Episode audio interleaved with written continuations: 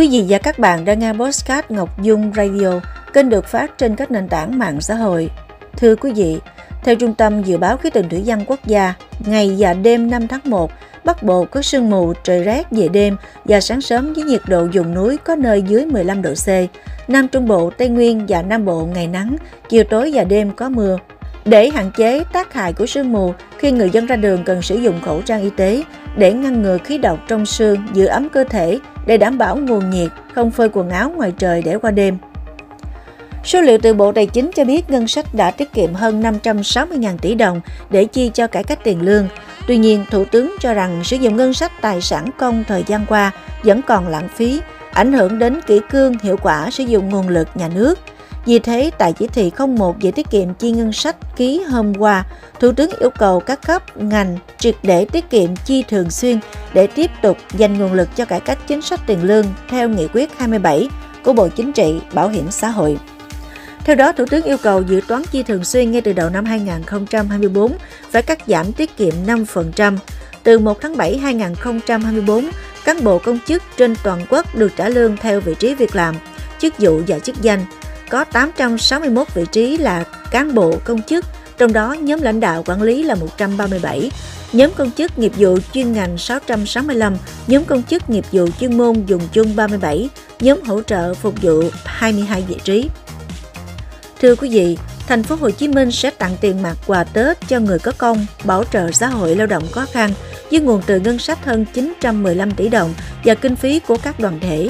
Thông tin được bà Quỳnh Lê Như Trang, Phó Giám đốc Sở Lao động Thương binh và Xã hội thành phố Hồ Chí Minh nói tại cuộc họp báo kinh tế xã hội thường kỳ chiều hôm qua. Theo đó, dịp Tết Giáp Thìn 2024, kinh phí chăm lo cho người dân từ ngân sách thành phố tăng 34 tỷ đồng so với năm ngoái. Với nguồn này, thành phố sẽ trao hơn 475.400 xuất quà cho người có công, nhóm bảo trợ xã hội, người có hoàn cảnh khó khăn trên địa bàn, mức hỗ trợ mỗi trường hợp từ 1,3 đến 3,1 triệu đồng. Thành phố cũng tặng quà Tết với 1,8 triệu đồng mỗi suất cho hơn 135.300 cán bộ công chức, người lao động làm việc trên địa bàn.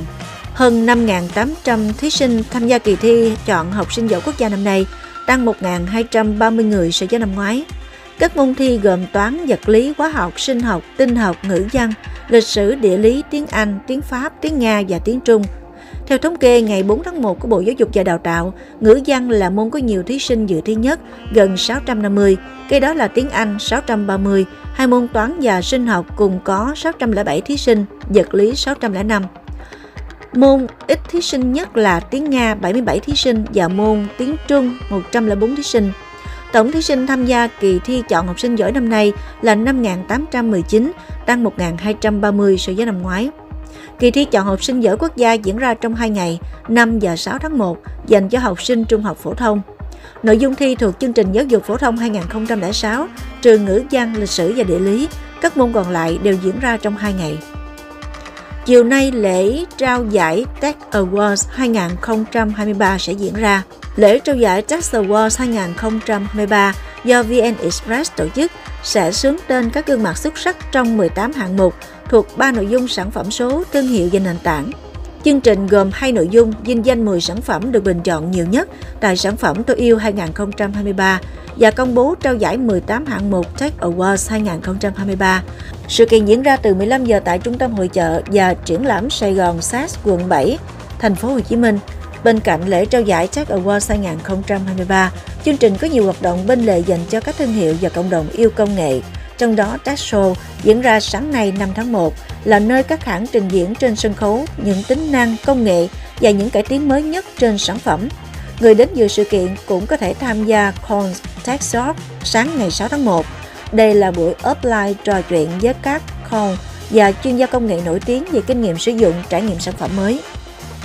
Quý vị và các bạn vừa nghe bản tin Radio News. Xin chào và hẹn gặp lại.